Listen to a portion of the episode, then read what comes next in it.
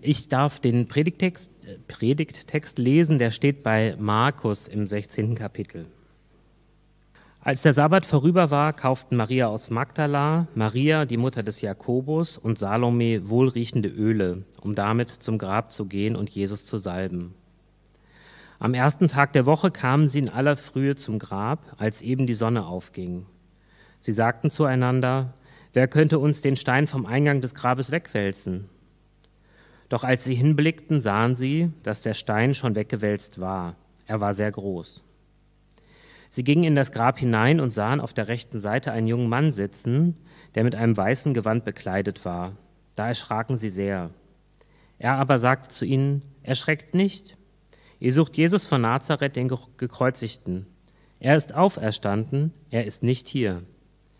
Seht, da ist die Stelle, wohin man ihn gelegt hat. Nun aber geht und sagt seinen Jüngern und dem Petrus, er geht euch voraus nach Galiläa. Dort werdet ihr ihn sehen, wie er es euch gesagt hat. Da verließen sie das Grab und flohen, denn Schrecken und Entsetzen hatte sie gepackt. Und sie sagten niemandem etwas davon, denn sie fürchteten sich. Schönen guten Morgen, auch von mir, frohe Ostern. Ich bitte mal zu Beginn der Predigt. Himmlischer Vater, vielen Dank für diesen Morgen. Danke, dass es ähm, dieses Kirchenjahr gibt, sodass wir einmal im Jahr uns zumindest mit diesen Texten auseinandersetzen, mit der Osterbotschaft. Ähm, du siehst, was für ein außergewöhnlicher Sonntag es ist, was für ein gewöhnlicher Sonntag es auch ist. Ähm, und ich bitte dich, dass gerade in diese Gewöhnlichkeit auch dieser Text und äh, die Osterbotschaft für uns ganz neu reinkommt heute Morgen. Amen.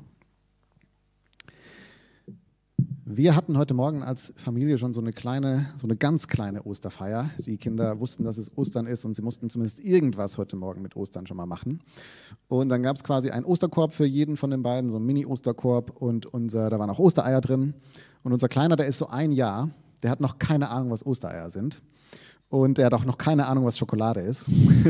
und er hat sich dann so diesen Osterkorb angeschaut, hat sich so ein Osterei rausgenommen, sich irgendwie angeschaut und dann mal kurz in den Mund gesteckt, aber es hat ja nur nach Plastik geschmeckt. Und dann hat er das schnell wieder weggelegt und äh, hat sich irgendwie für andere Dinge interessiert. Und ich dachte in dem Moment so, wenn er nur wüsste, ja, was in diesem Ei drin steckt, was er verpasst, dadurch, dass er das einfach wieder weglegt. Der arme Kerl hat einfach noch keine Ahnung, wie gut Schokolade ist. Aber er hat offensichtlich dieses Ei genommen und äh, nicht verstanden, was es ist. Und äh, er hat es in die falsche Kategorie gepackt, nämlich in die Kategorie von, naja, so, so interessant kann das hier doch gar nicht eigentlich sein. Als ich mich diese Woche mit Ostern äh, neu beschäftigt habe, hatte ich den Eindruck, ähm, Ostern ist so ein bisschen wie so ein Osterei. Ja, ähm, es ist eigentlich etwas unglaublich Schönes da drin, etwas Wertvolles, etwas Leckeres sozusagen, ja, was Kraftvolles, was eine neue Welt auftut. Aber ich glaube, wir verpassen es oft allzu schnell, weil wir es zu schnell irgendwie wieder weglegen. Ja, weil wir es zu schnell vielleicht in so eine Kategorie reinpacken, wegsortieren, die es halt eigentlich gar nicht ist. Denn wenn man jetzt so Menschen nach Ostern fragt, was Ostern für eine Bedeutung hat, was Ostern ist, dann finde ich, hat man oft so zwei Reaktionen, die man hört. Die eine Reaktion ist ähm, entweder Ostern, das ist so eine Geschichte, die sich die Nachfolger von Jesus ausgedacht haben, um ihre Bewegung am Leben zu erhalten. Aber das ist eigentlich alles Blödsinn, ja, im schlimmsten Fall Blödsinn, im besten Fall einfach so ein bisschen eine Hoffnungsmache. Das ist eine Reaktion. Oder aber eine zweite Reaktion, dass Leute sagen, Ostern, der Herr ist auferstanden. Ja, er lebt, der Tod ist besiegt, alles ist super, Leute, alles ist toll, ja, es ist Ostern, endlich ist alles super. Was für mich die Beschäftigung mit diesem Text irgendwie neu interessant gemacht hat, ist, dass dieser Text hier uns beide Kategorien verbaut. Er verbaut uns eigentlich beide Kategorien und zwingt uns sozusagen, dieses Ei neu anzuschauen und zu gucken, was eigentlich drin ist. Wenn wir uns erst, ernsthaft mit diesem Text hier auseinandersetzen, finde ich, dann wird Ostern weder, ist es uns weder möglich, daraus einfach so eine grundlose Hoffnungsmache zu sehen, irgendeine Geschichte, die Leute sich ausgedacht haben, noch ermöglicht uns dieser Text einfach so triumphalistisch über Ostern zu reden. Jetzt ist ja alles gut. Und das will ich gerne mit euch anschauen. Einfach so diese beiden Kategorien und wie der Text sie entmantelt, sage ich mal. Ähm, genau. Und da fange ich einfach mal an mit der ersten Kategorie der grundlosen Hoffnungsmache. Das ist ja so ein bisschen ähm, das, wo zumindest die Mehrheit der Menschen in Berlin wahrscheinlich diesen Text äh, hinpackt. In Vers 6 lesen wir, der Engel sagt zu den, äh, zu den Frauen, er, Jesus ist nicht hier, er ist auferstanden. Und was wir damit gerne und schnell machen, ist zu sagen, naja, das ist halt so eine Glaubensperspektive, ja, das ist frühchristliche Propaganda hier. Wir fallen auf solche Sachen natürlich nicht mehr rein, wenn uns solche Sachen erzählt werden. Wir denken rational, wir denken historisch. Was auch immer da passiert ist, das lässt sich irgendwie ganz rational erklären. Worauf die Gegenfrage natürlich lautet, naja, wie lässt sich denn erklären? Ja, wie lässt sich denn erklären? Weil so rein rational, rein historisch betrachtet, ist Ostern jetzt mal auf jeden Fall, glaube ich, un, ohne dass man es diskutieren muss, ein einmaliges historisches Phänomen. Es ist etwas, was es davor und danach nie wieder gab. Also nur mal so als Beispiel. Es gab und, äh, im Judentum ja vor und nach Jesus so einige Menschen, die das Gleiche gemacht haben wie Jesus. Ja, also die irgendwie sich als Messias erklärt haben, die eine Bewegung gestartet haben, die irgendwie Jünger hatten, die ihnen nachgefolgt sind. Und all diese Bewegungen sind geendet wie Jesus nämlich indem der Revoluzer irgendwann von den Römern einkassiert wurde. Die haben zu viel Trouble gemacht und dann wurden die ans Kreuz gehängt und dann war fertig mit der Nummer. Die Leute, die Anhänger sind alle wieder nach Hause gegangen.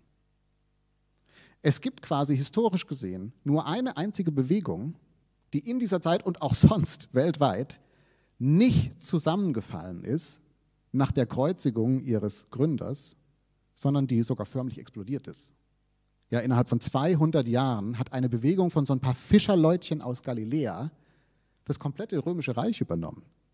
Und bis heute ist das, was da irgendwie passiert ist, mit Abstand die Glaubensüberzeugung, die die meisten Anhänger weltweit hat.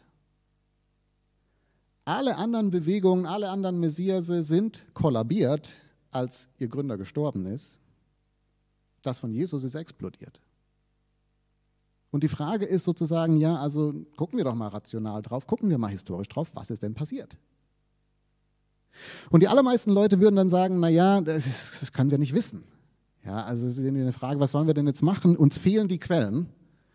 Und die Quellen, die wir haben, die können, die sind ja erst viel später geschrieben worden. Das sind, wie gesagt, das sind so Legenden, das ist Kirchenpropaganda. Das kann man nicht ernst nehmen als historisches Dokument, was hier beschrieben wird. Ja, das, wir können einfach nicht mehr rekonstruieren, was damals passiert ist. Worauf man wiederum sagen muss, naja, lass uns mal historisch rangehen. So einfach ist die Sache nicht. Ja, weil nehmen wir doch mal diesen Text hier, den wir gerade gelesen haben. Das Erste, was an diesem Text auffällt, was so ein bisschen komisch ist, sind die namentlichen Erwähnungen von diesen drei Frauen. Ja, da wird genau aufgeführt, wer hier zum Grab kommt. Maria von Magdala, Maria, die Mutter von Jakobus und Salome. Und wenn wir ein paar Verse noch zurückgehen, quasi das Kapitel davor noch äh, lesen, kommen die öfter namentlich vor. Innerhalb von acht Versen kommen die dreimal vor, werden diese Frauen immer wieder erwähnt. Der, der Autor sagt, die sind am Kreuz gestanden, die waren bei der Grablegung dabei und jetzt sind es die Ersten, die am Grab stehen. Dreimal in acht Versen. Ja, ständig wiederholt er die Namen, wo man so denkt, also ich habe es verstanden, dass die irgendwie wichtig sind. Ja, warum musst du immer wieder diese Frauen erwähnen? Und die Antwort äh, gibt dann unter anderem ein Historiker, Richard Borkham, der im Wesentlichen sagt, wenn Menschen zur damaligen Zeit ähm, Namen erwähnen, und zwar so auffällig erwähnen wie an dieser Stelle, dann ist alles, was sie machen, ist, dass sie einfach ihre Quellen offenlegen. Ja, das ist wie wenn wir heute ein, ein, ein, ein, Dokument schreiben würden, einen wissenschaftlichen Bericht und wir machen eine Fußnote und geben die Quelle an. Genauso ist das, wie die Leute damals die Namen in die Texte eingebaut haben, weil das einfach ihre Quelle offenlegt. Anders gesagt, woher hat Markus oder der Autor dieses Textes die Geschichte? Naja, er sagt uns hier, von wem er sie hat, nämlich von diesen drei Frauen. Es ist ein Augenzeugenbericht. Er hat das sozusagen von ihnen aus erster Hand.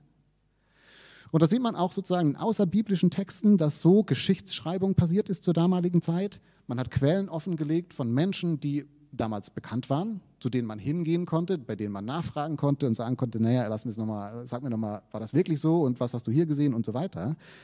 Was ganz interessant ist, weil wenn man den Text jetzt aus der Perspektive anschaut, dann hat er ja unglaublich viele Details. Also zum Beispiel Vers 2.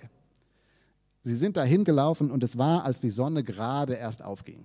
Super detailliert, ja, man hat so gerade bis in die Sonne gesehen. Vers 3 wird uns gesagt, worüber sie genau diskutiert haben, was war eigentlich das Thema, was sie beschäftigt hat. Vers 5 sagen sie, super lustig finde ich, sie haben einen jungen Mann gesehen. Super geil, ja. Das ist halt ihre Beschreibung. Es war ein junger Mann, vielleicht war er gut aussehend, das sagen sie uns nicht. Und dann sagen sie in Vers 5, er saß auf der rechten Seite. Ja, also, what? Er saß auf der rechten Seite. Krasses Detail. Und dann sagen wir natürlich jetzt mit unserer heutigen Perspektive, naja, also klar, sind da Details drin, weil da wollte ja jemand eine glaubhafte Geschichte darüber erzählen, dass das passiert ist. Also hat er sich viel schöne Details ausgedacht, damit wir das auch alle glauben. Was aber wiederum kein historischer Blick auf die Sache ist. Und zwar aus einem ganz einfachen Grund. Vielleicht habt ihr schon mal von dem ähm, griechischen Philosoph Celsus gehört. Der hat ungefähr so 80 Jahre nach Jesus gelebt, war überhaupt kein Fan des christlichen Glaubens. Er hat sogar eine ganze Reihe von Büchern geschrieben, um zu versuchen, das Christentum zu widerlegen. Also wenn man gerne ähm, das Christentum widerlegen will, das ist ein guter Mann, ja, gute Quelle dafür, der hat gute Argumente ins Feld geführt. Aber das stärkste Argument aus seiner Sicht, was er im Blick hatte, um die Auferstehung zu widerlegen, diese, diese Texte hier mal aus dem Spiel zu nehmen, lautete ganz einfach. Er hat im Wesentlichen gesagt, es ist ja keine Frage, dass diese Texte, diese Geschichten von der Auferstehung Blödsinn sind. Warum? Weil die Kronzeugen, diejenigen, die als erstes davon berichten, das sind Frauen. Und, sagt er dann weiter, Zitat, jeder von uns weiß ja, wie hysterisch Frauen werden, wenn es um religiöse Dinge geht. Anders gesagt, er sagt, also Leute, ich meine, äh, Frauen haben euch das erzählt, ja. Also, die sind ja viel zu emotional, die sind viel zu wundergläubig, das kann kein Mensch, Mensch ernst nehmen. Und alle Leute zur damaligen Zeit so, oh ja, stimmt, shit, das ist tatsächlich ein gutes Argument. Und es war tatsächlich ein gutes Argument. Ja, zur damaligen Zeit weiß man, dass die Perspektive von Frauen, dass Frauen oft gesellschaftlich ausgegrenzt waren, dass die Aussagen von Frauen zum Beispiel vor Gericht einfach keinen Wert hatten. Was eine Frau erzählt hat vor Gericht, hat man einfach wieder durchlaufen lassen, weil keine Ahnung, kann man ja nicht ernst nehmen, hat ja eine Frau erzählt. Übrigens glauben auch die Jünger den Frauen kein, kein Wort. Ja, in den anderen Texten wird uns das ja erzählt, dass die Frauen dann kommen und die Jünger sagen, also whatever, ja, Frauen. Jetzt, was das heißt, außer dass das furchtbare Zeiten waren, ist, dass diese Geschichte natürlich nicht ausgedacht sein kann.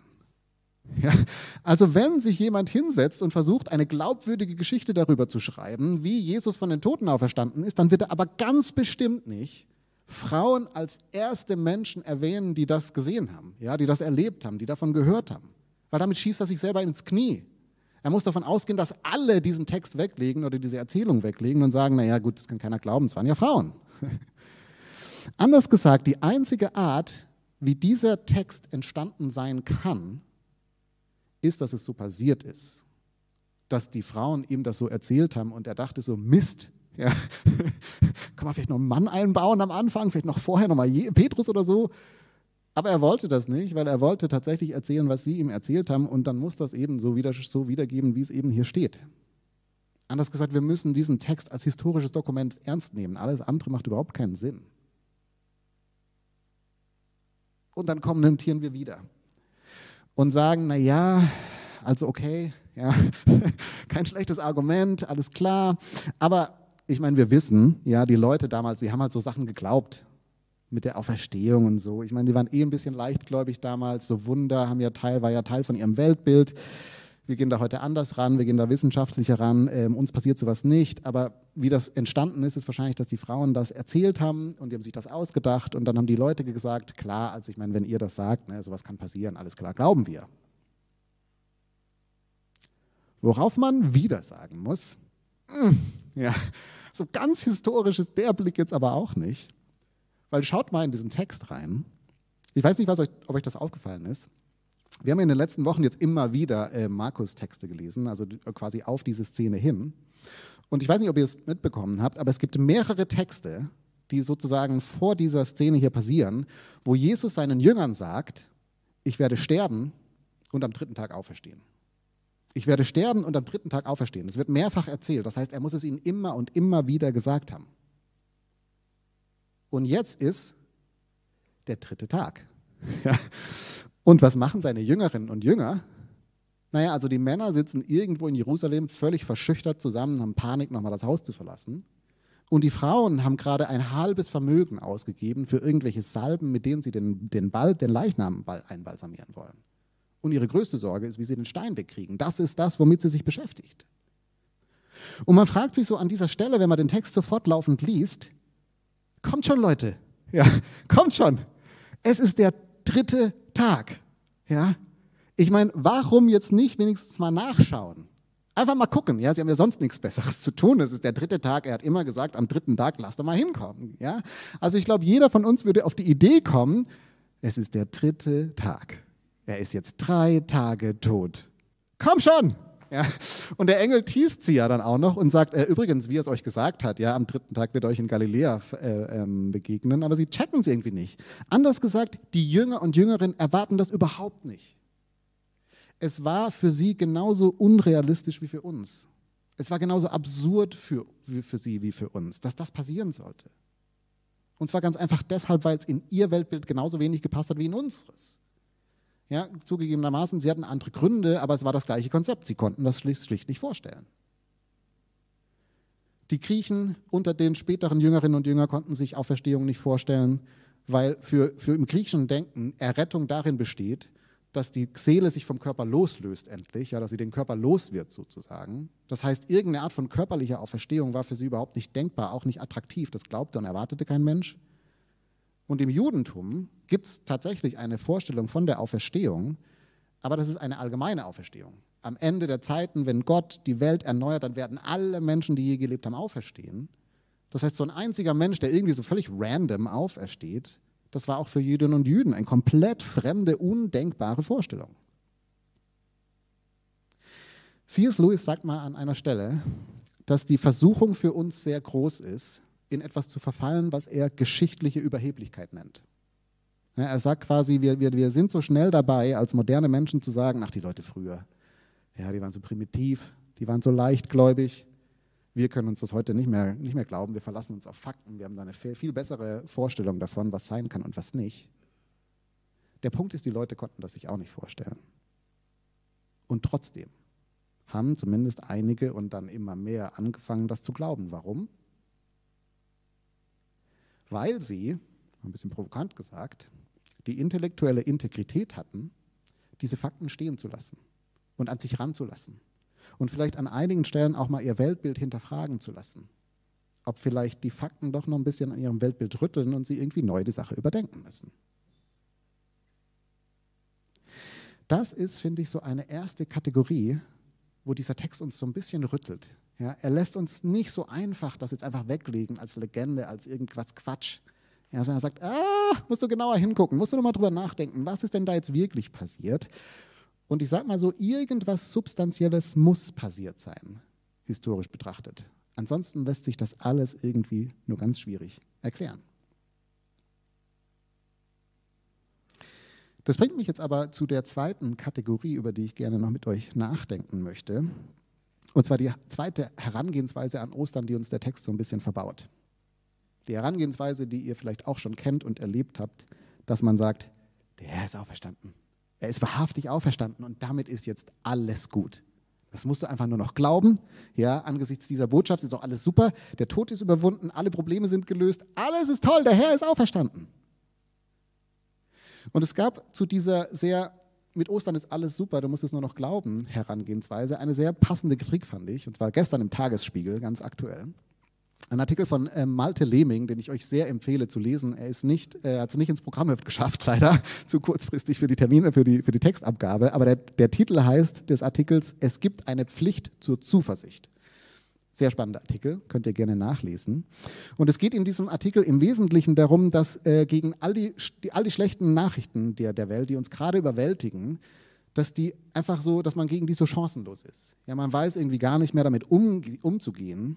Aber was nicht hilft, sagt er dann, ist so diese plakative Hoffnungspostulate, die es manchmal gibt, die einfach nur noch lächerlich wirken, nach dem Motto, alles wird gut. Oder auch hier bringt er dann Ostern und die Kirche ins Spiel, wenn man sagt, ich zitiere, im christlichen Gottesdienst heißt es manchmal, der Friede Gottes, der höher ist als alle Vernunft, bewahre eure Herzen und Sinne in Christus Jesus. Das passt in die Zeit und klingt doch wie ein frommer Wunsch. Schön wär's. Hoffnung zu predigen, während Menschen in Todesangst zu Tausenden zu uns fliegen, wirkt unfreiwillig deplatziert. Gut gemeint, aber fernab der Realität. Gestern der Gekreuzigte, heute der Auferstandene, wenn es denn so einfach wäre. Ich fand diesen Text sehr interessant, weil er etwas kritisiert, was unser Text interessanterweise auch kritisiert. Ja, dieser Text kritisiert sozusagen die Schublade, in die wir Ostern dann auch gerne stecken wollen aus unserer christlichen Perspektive, dass hier ja jetzt alles gut ist. Jesus ist aufgestanden, der Sieg ist erreicht, ja, alle Probleme sind jetzt eigentlich mit dem Glauben zu lösen. Alles wird gut, glaub nur. Denn wenn wir hier nochmal ein bisschen genauer drauf schauen, dann gibt das dieser Text nicht her. Das Interessante ist ja, dass die Reaktion der Frauen nicht ist, Jesus ist auferstanden, juhu, ja, alles ist gut, Freude, Party, wir werden es allen erzählen, sondern die Reaktion der Frauen in Vers 8 lautet, sie verließen das Grab und flohen. Schrecken und Entsetzen hatte sie gepackt. Sie redeten mit niemandem darüber und fürchteten sich, denn sie fürchteten sich sehr. Das ist die Reaktion der Frauen. Und das wird noch ein bisschen zugespitzter, wenn wir uns jetzt mal vor Augen halten, dass das hier, was wir gerade gelesen haben, sehr wahrscheinlich der Schluss ist des Markus-Evangeliums. So endet das Evangelium sehr wahrscheinlich. Also ich weiß, es gibt in unserer Bibel nochmal weitere Verse, Vers 9 bis 20, in eigentlich allen Bibelübersetzungen. Aber die ältesten Manuskripte, die wir haben vom Markus-Evangelium, die hören an dieser Stelle auf. Da ist das Ding zu Ende. Und wenn ihr euch mal den, ab, den sozusagen unseren Schluss anschaut vom Markus-Evangelium, dann wird auch recht schnell klar, dass der eigentlich nicht so ganz zum Rest passt. Stilistisch, stilistisch was ganz anderes. Inhaltlich wirkt es wie nach einer wilden Zusammenkopie von Matthäus und Lukas. Das heißt, die Theologinnen, konservativ, liberal, alle sind sich ziemlich einig, dass das hier eigentlich das Ende ist oder dass wir einen Schluss verloren haben. Also dass den ursprünglichen Schluss nochmal gab, aber dass wir ihn einfach nicht mehr haben. Und das, was wir haben, ist offensichtlich eine sehr viel spätere Hinzufügung, die nicht das ist, was der Autor ursprünglich geschrieben hat. Anders gesagt, das muss man sich mal auf der Zunge zergehen lassen. Der Bericht endet vielleicht, wahrscheinlich hier mit dem Satz, sie fürchteten sich sehr. Und damit ist das im Bericht von Markus die einzige Reaktion auf die Botschaft, die sozusagen stehen bleibt. Es ist nicht Freude, es ist nicht Zuversicht, es ist kein Happy End, es ist kein Jesus ist die Lösung für alle Probleme, sondern es ist Verwirrung, es ist Schock, es ist so eine Unberührtheit vielleicht auch von dem Ganzen. Und ich muss ganz ehrlich sagen, ich habe dieses Ende für mich so lieb gewonnen. Weil das für mich ehrlich gesagt hilft, Ostern so ein bisschen aus dieser Verklärung rauszuholen. Ja, dieser Text ist viel realistischer als die meisten Predigten, die zu Ostern so gehalten werden. Weil Ostern passiert ist. Ja, oh, Jesus ist auferstanden, vielleicht, wahrscheinlich. Und die Frauen hören auch davon, aber es löst keine Begeisterungsstürme auf, aus.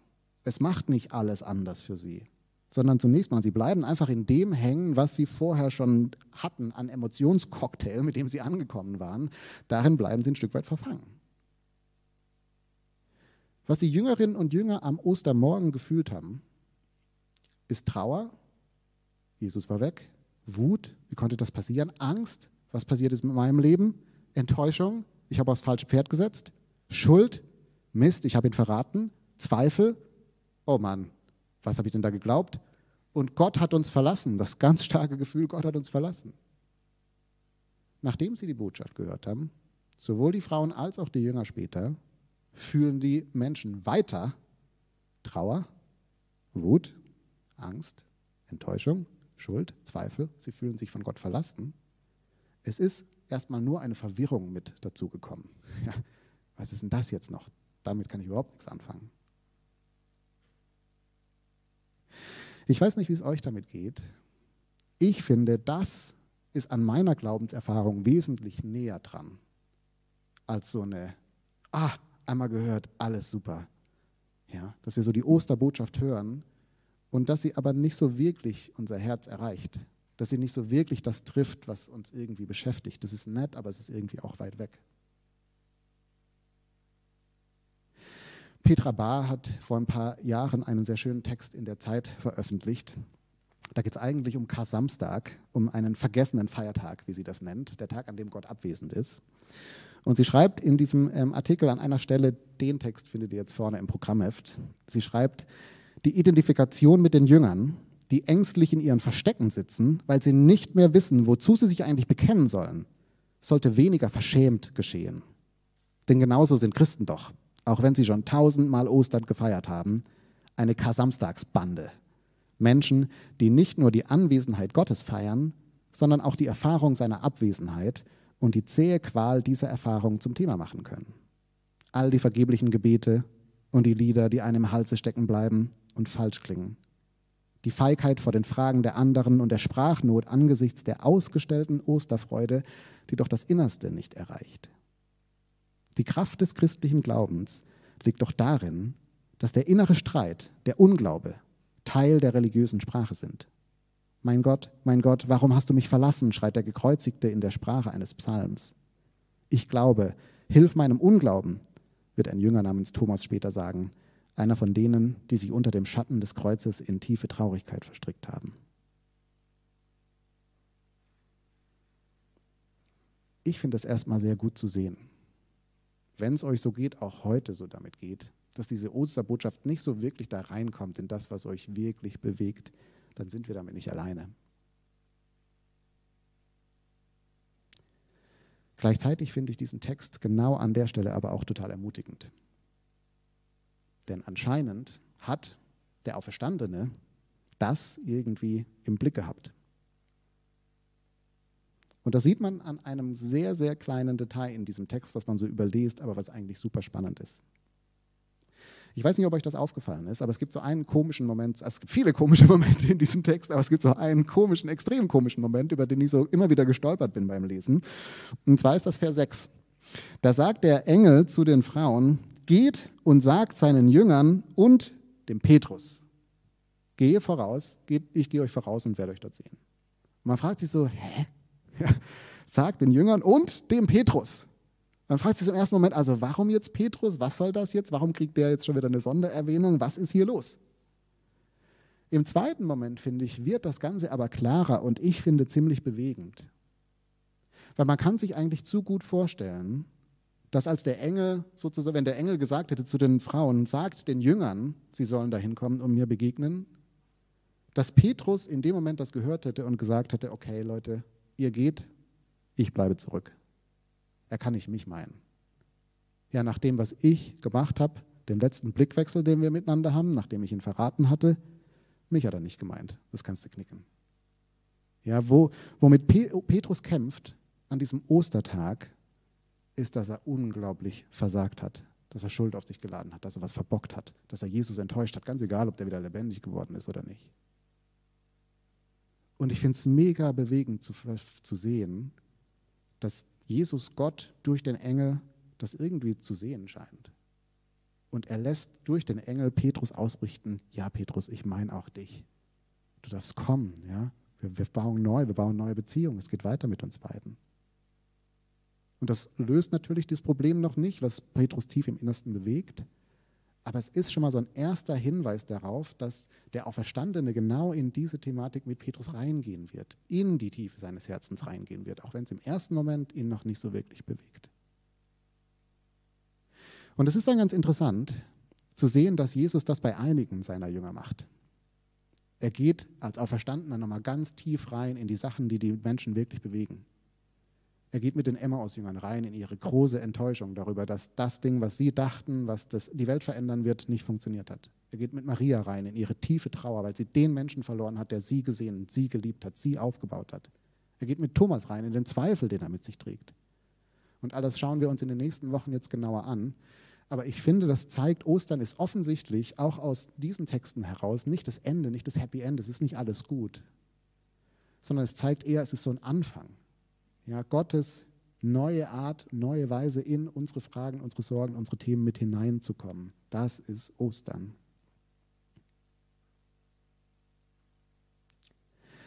Und das bringt mich zu einem kurzen abschließenden Gedanken. Dieses Zitat von ähm, Malte Lehming fand ich, äh, als ich ihn gestern Abend gelesen habe, super interessant. Wie gesagt, ich bin sehr bei ihm. Ich glaube, ich weiß, was er meint und finde es auch wichtig. An einer Stelle musste ich ihm aber doch widersprechen.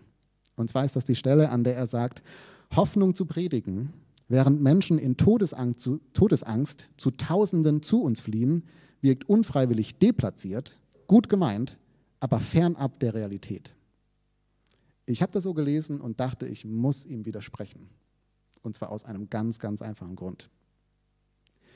Ein Pastor aus unserem Netzwerk aus der Ukraine, mit dem ich inzwischen äh, ein bisschen auch befreundet bin, Er wohnt so ein paar Stunden südlich von Kiew und er hat gestern ungefähr zur gleichen Zeit, als Malte seinen Text veröffentlicht hat, äh, einen Post dazu äh, geschrieben auf Facebook, dass er in den letzten Wochen immer wieder Nachrichten bekommen hat zu der Frage, warum er eigentlich nicht geflohen ist. Ja, also er hat auch äh, Frau und Kinder, die Kinder sind schon Teenager und ähm, so mehrere Leute haben gefragt, du hattest doch die Möglichkeit da rauszukommen, warum bist du denn nicht gegangen? Und er fängt dann diesen Post an, ähm, dazu, damit zu sagen, es gibt an der Stelle kein richtig und falsch. Ja, also er will überhaupt kein Statement dazu machen, dass er es jetzt richtig gemacht hat und andere falsch. Überhaupt nichts muss jeder individuell für sich entscheiden. Aber er sagt dann, er, seine Frau und seine Kinder, sie haben sich, als der Krieg losging und sie sozusagen die Möglichkeit noch hatten, haben sie sich zusammengesetzt und gemeinsam überlegt, was sie jetzt machen sollen. Und sie haben dann, so schreibt er das, gemeinsam eine Reihe von Punkten für sich aufgeschrieben, Überzeugungen, die sie haben und die sie jetzt einfach auch durchziehen wollen, sozusagen, die sie zu dieser Entscheidung geführt haben, zu bleiben und sich jetzt einfach um all die Geflüchteten zu kümmern, die im Moment durch, ihr, durch ihre kleine Stadt durchkommen. Und er schreibt diese Punkte dann auf und ich will euch ein paar davon noch ganz kurz vorlesen. Das war auf Englisch, das ist meine deutsche Übersetzung. Er schreibt erstens, erste Überzeugung von uns, eines Tages werden wir alle sterben.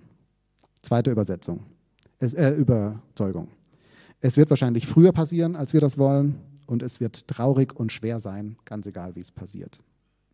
Drittens, ab und zu werden wir erinnert, durch Pandemien, Kriege und so weiter, dass der Tod auf uns wartet, dass er universal und unausweichlich ist. Das ist Fakt, auch wenn wir das verdrängen oder vergessen wollen. Viertens, wir können entweder unser Leben für Christus und für unsere Mitmenschen leben in der kurzen Zeit, die wir noch haben, oder wir können versuchen, unser Leben auszudehnen und möglichst viel reinzupacken. Aber ob das dann erfüllender sein wird, das sei mal dahingestellt. Fünftens, wir dienen einem Gott, der den Tod besiegt hat. Tod, wo ist dein Stachel? Tod, wo ist dein Sieg? Der Tod wird für uns alle nicht das Letzte sein. Dann kommen noch ein paar weitere Aussagen und dann schreibt er darunter. Und deswegen haben wir entschieden zu bleiben und zu schauen, was passiert diesem Pastor und manchen anderen, ähm, denen ich so ein bisschen folgen kann, zuzuhören, das macht mir immer wieder Mut. Ja, bei all diesen Fragen, die wir haben, bei all den Zweifeln, die wir haben, in diesem Ostern steckt Kraft.